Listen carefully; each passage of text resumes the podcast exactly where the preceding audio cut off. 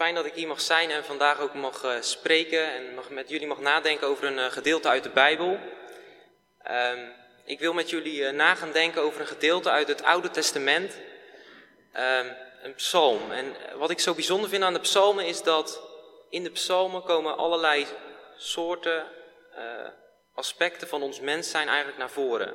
Zowel dingen als we, als we blij zijn, staan er lofpsalmen. Maar er zijn ook psalmen die gaan als we het moeilijk hebben.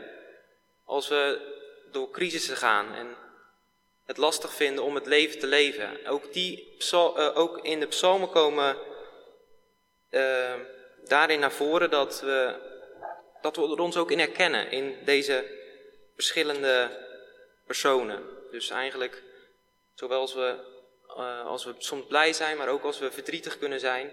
Ook daar zijn psalmen over geschreven. En één zo'n psalm is Psalm 77, waar we vanmorgen in het bijzonder bij willen stilstaan.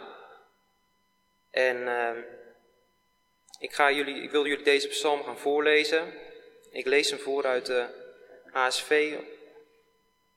En uh, ik zal vervolgens nog over vertellen uh, wat precies mijn lijn is die ik aan jullie wil uh, doorgeven.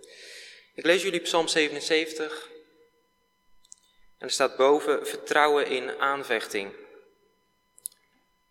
Voor de koorleider over Jeduten van Asaf een psalm. Mijn stem klinkt tot God en ik roep. Mijn stem klinkt tot God en hij zal mij aanhoren. Op de dag van mijn benauwdheid zocht ik de Heere. Mijn hand was s'nachts uitgestrekt en verslapte niet. Mijn ziel weigerde getroost te worden. Dacht ik aan God, dan kermde ik, peinsde ik, dan bezweek mijn geest. U hield mijn ogen, u hield mijn ogen wakend. Ik was verontrust en sprak niet. Ik overdacht de dagen van ouds, de jaren van vroegere eeuwen. Ik dacht aan mijn snarenspel. S'nachts peinsde ik in mijn hart en mijn geest onderzocht. Zou ik de Heer, zou de Heere dan in alle eeuwigheid verstoten en voortaan niet meer goedgezind zijn? Houdt zijn goede tierenheid voor altijd op? Komt aan zijn toezegging een einde van generatie op generatie? Heeft God vergeten genadig te zijn? Of heeft hij zijn barmhartigheid door toorn afgesloten? En dan komen er enkele Retorische vragen. Toen zei ik, dit krenkt mij. Maar de rechterhand van de Allerhoogste verandert. Ik zal de daden van de Heere gedenken. Ja, ik zal denken aan uw wonderen van oudsher.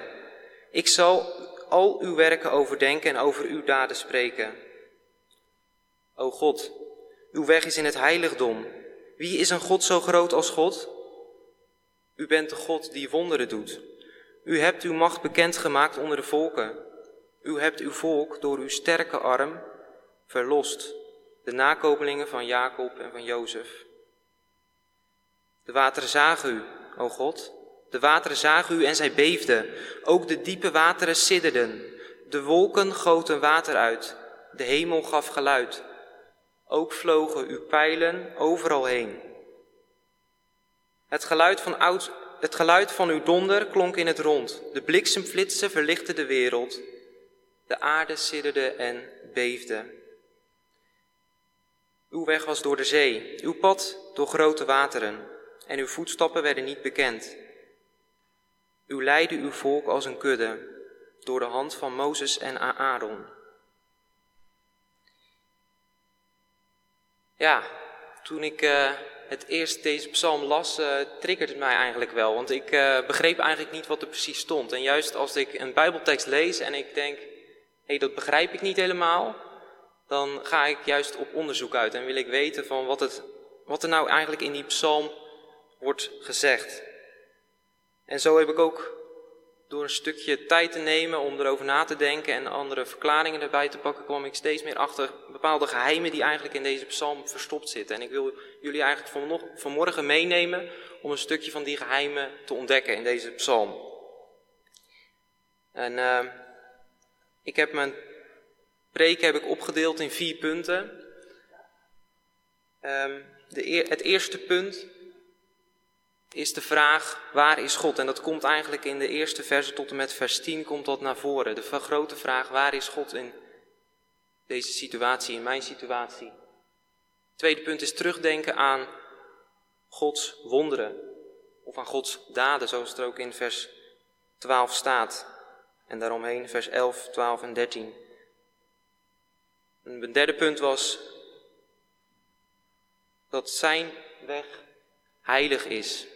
Het staat eigenlijk centraal in vers 14. En als laatste heb ik dat stukje van vers 15 tot en met 21, waarin het gaat over dat Gods wonderen hoop geven voor de toekomst. Daar wil ik naartoe werken in deze preek. Nou, het allereerste punt. Waar is God? Als we kijken naar deze psalm, komen we allerlei vragen tegen die deze dichter stelt. Hij denkt terug aan wat er gebeurd is. Hij denkt s'nachts, denkt hij na over, denkt hij na over wat, denkt hij na over wat er is gebeurd en hij was verontrust, staat er in vers 5. U hield mijn ogen wakend. Hij kon eigenlijk niet de slaap vatten. Als hij aan vroeger dacht, dan moest hij erover huilen. Eigenlijk zie je een grote crisis in deze situatie van deze persoon. En het is geschreven door Asaf, staat erboven. Het kan ook zo zijn dat het geschreven is door een, nakomeling van Asaf.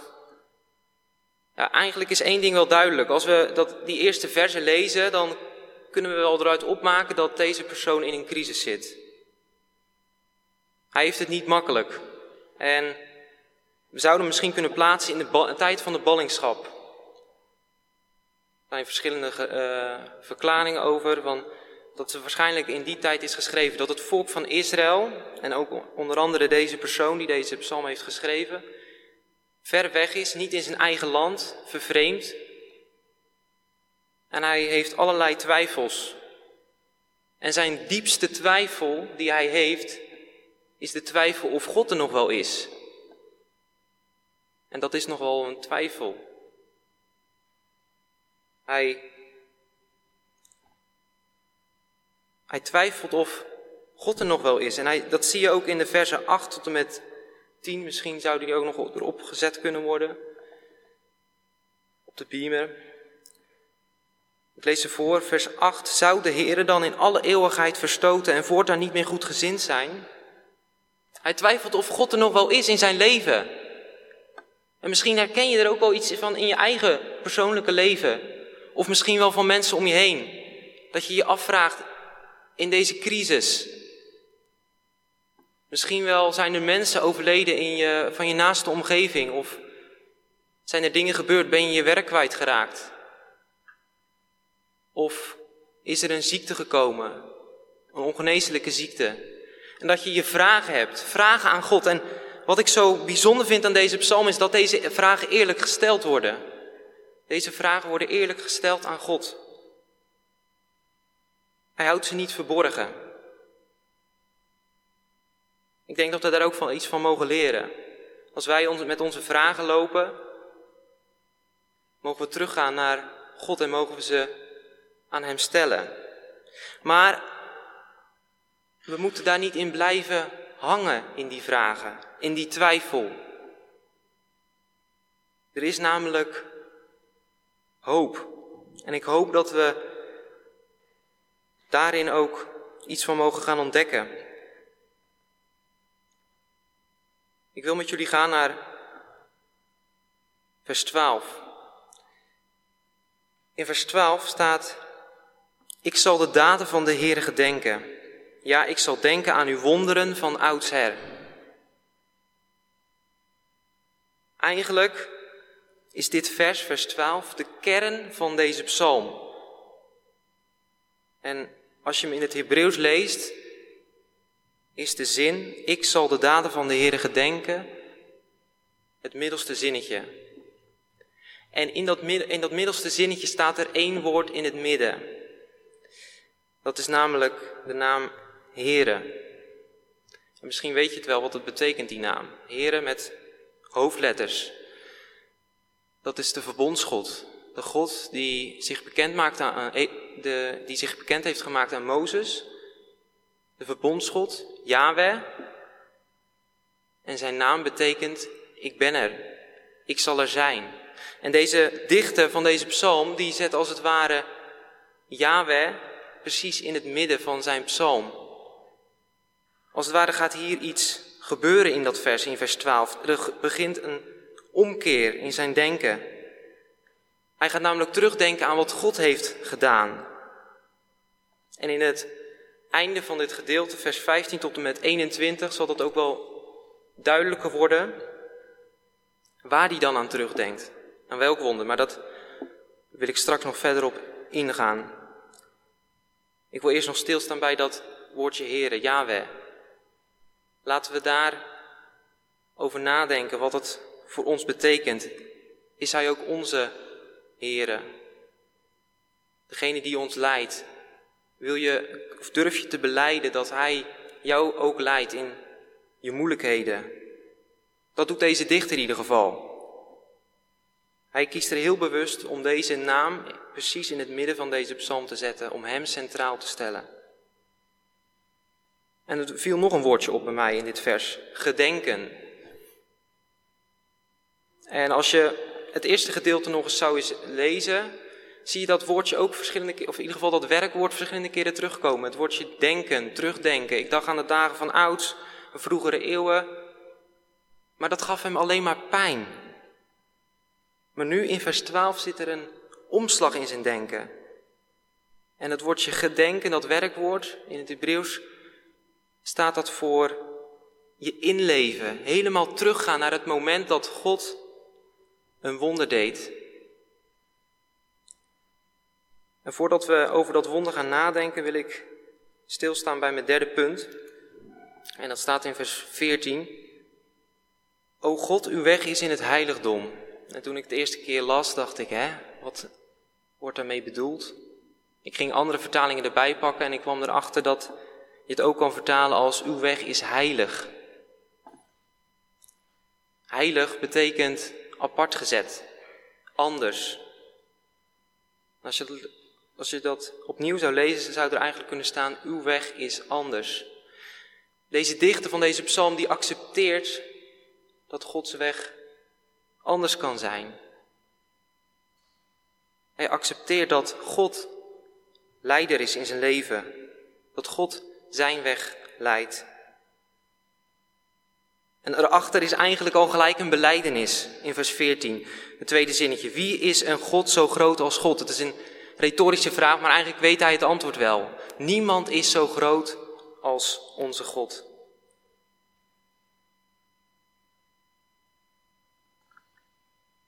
Ik wil doorgaan naar het laatste gedeelte, vers 15 tot en met 21. En in dat gedeelte moest ik ook verschillende keren over nadenken van wat bedoelt hij precies? Welk wonder gaat hij dan gedenken? Of waar, waar, waar leeft hij zich helemaal in? Nou, hij leeft zich in het wonder dat God bevrijding gaf bij de Rode Zee. En dat zie ik aan het woordje, of aan het, eh, de zinnetjes bij, in vers 16. U hebt uw volk, het volk van Israël, de Joden, door uw sterke arm verlost. Nou, wanneer gaf God verlossing? Dat was toen de Israëlieten werden bevrijd uit Egypte. En de nakomelingen van Jacob en van Jozef. Nou, dat zijn de mensen die naar Jacob en Jozef zijn gekomen. Dus het volk van Israël heeft hij verlost toen en daar in Egypte. En hij stelt het zich soort, als het ware helemaal voor. Hij leeft zich er helemaal weer in. Toen en daar heeft God verlossing geboden. Heeft God verlossing gegeven. En waar we dat ook nog meer uit kunnen opmaken is in vers 20 staat er, uw weg was door de zee, uw pad door grote wateren. Stel je nou eens voor hè, dat je daarbij was geweest. Dat je bij die zee had gestaan, de Rode Zee. Je was in het volk meegegaan. Je was uit Egypte bevrijd door God, door alles wat daar is gebeurd. En je staat daar nu voor die zee. Links en rechts bergen van je, en achter je de Egyptenaren, de farao met zijn soldaten. Ze jagen je op. en nergens kan je meer naartoe. Er is geen hoop meer voor de Israëlieten. Voor jou, voor mij. En opeens, daar gebeurt er een wonder. God splijt de zee. God geeft bevrijding. Daar denkt deze dichter aan. Hij denkt terug aan het wonder van wat er toen gebeurd was bij de zee. En als ik zelf nadenk over wat het grootste wonder is dat hier in deze wereld is gebeurd, als ik terug mag denken aan het grootste wonder, dan denk ik aan het wonder dat Jezus naar deze aarde kwam. We mogen het straks weer gedenken bij, terugdenken bij kerst. En we mogen ook eraan terugdenken, het grootste wonder dat hij heeft gedaan is dat hij aan het kruis wilde sterven. Ook hij gaf toen hij ging sterven bevrijding. Hij gaf een uitweg. Hij, hij spreekt over zichzelf als de weg, de waarheid en het leven. Dus alleen door hem is er bevrijding mogelijk.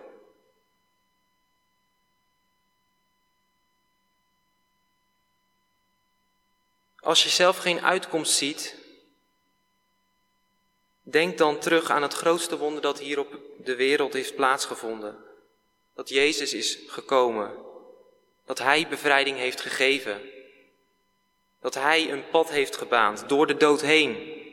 Ja, Hij is machtiger dan de dood.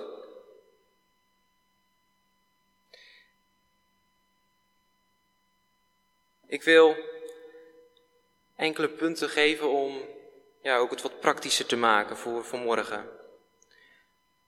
Wat we, van, wat we ervan kunnen meenemen. We kunnen allereerst terugdenken aan,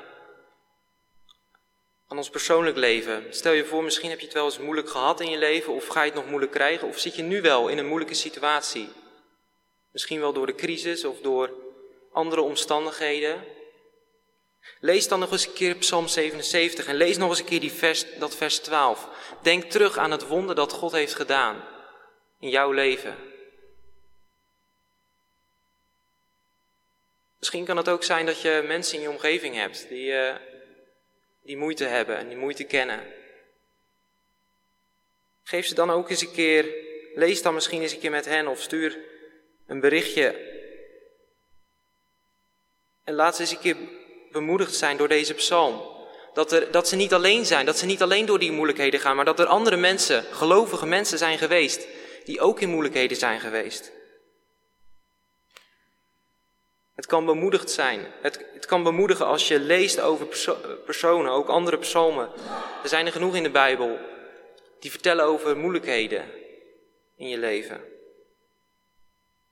En het kan zo'n persoon ook weer opluchting geven, want als je gaat nadenken over wat God voor jou wilde doen, dan kan je daar helemaal van onder de indruk raken.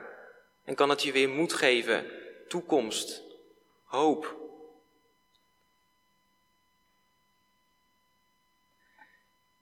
En als laatste wilde ik ook een lijn trekken naar dit, ja, dit leven eigenlijk, of deze situatie. We leven ook in een uh, samenleving, ook hier in Sjaloos, waar mensen vol nood zitten. Crisissen maken ze mee. En misschien mogen we vandaag wel iets voor deze mensen doen. Je had het al gelezen en gehoord van Nathan ook in zijn mail. Misschien mogen we vandaag wel iets van die pijn verlichten voor deze mensen. Mogen we hen een beetje hoop geven. Door dit mee te helpen met de actie die is opgezet voor de mensen hier in Charloes.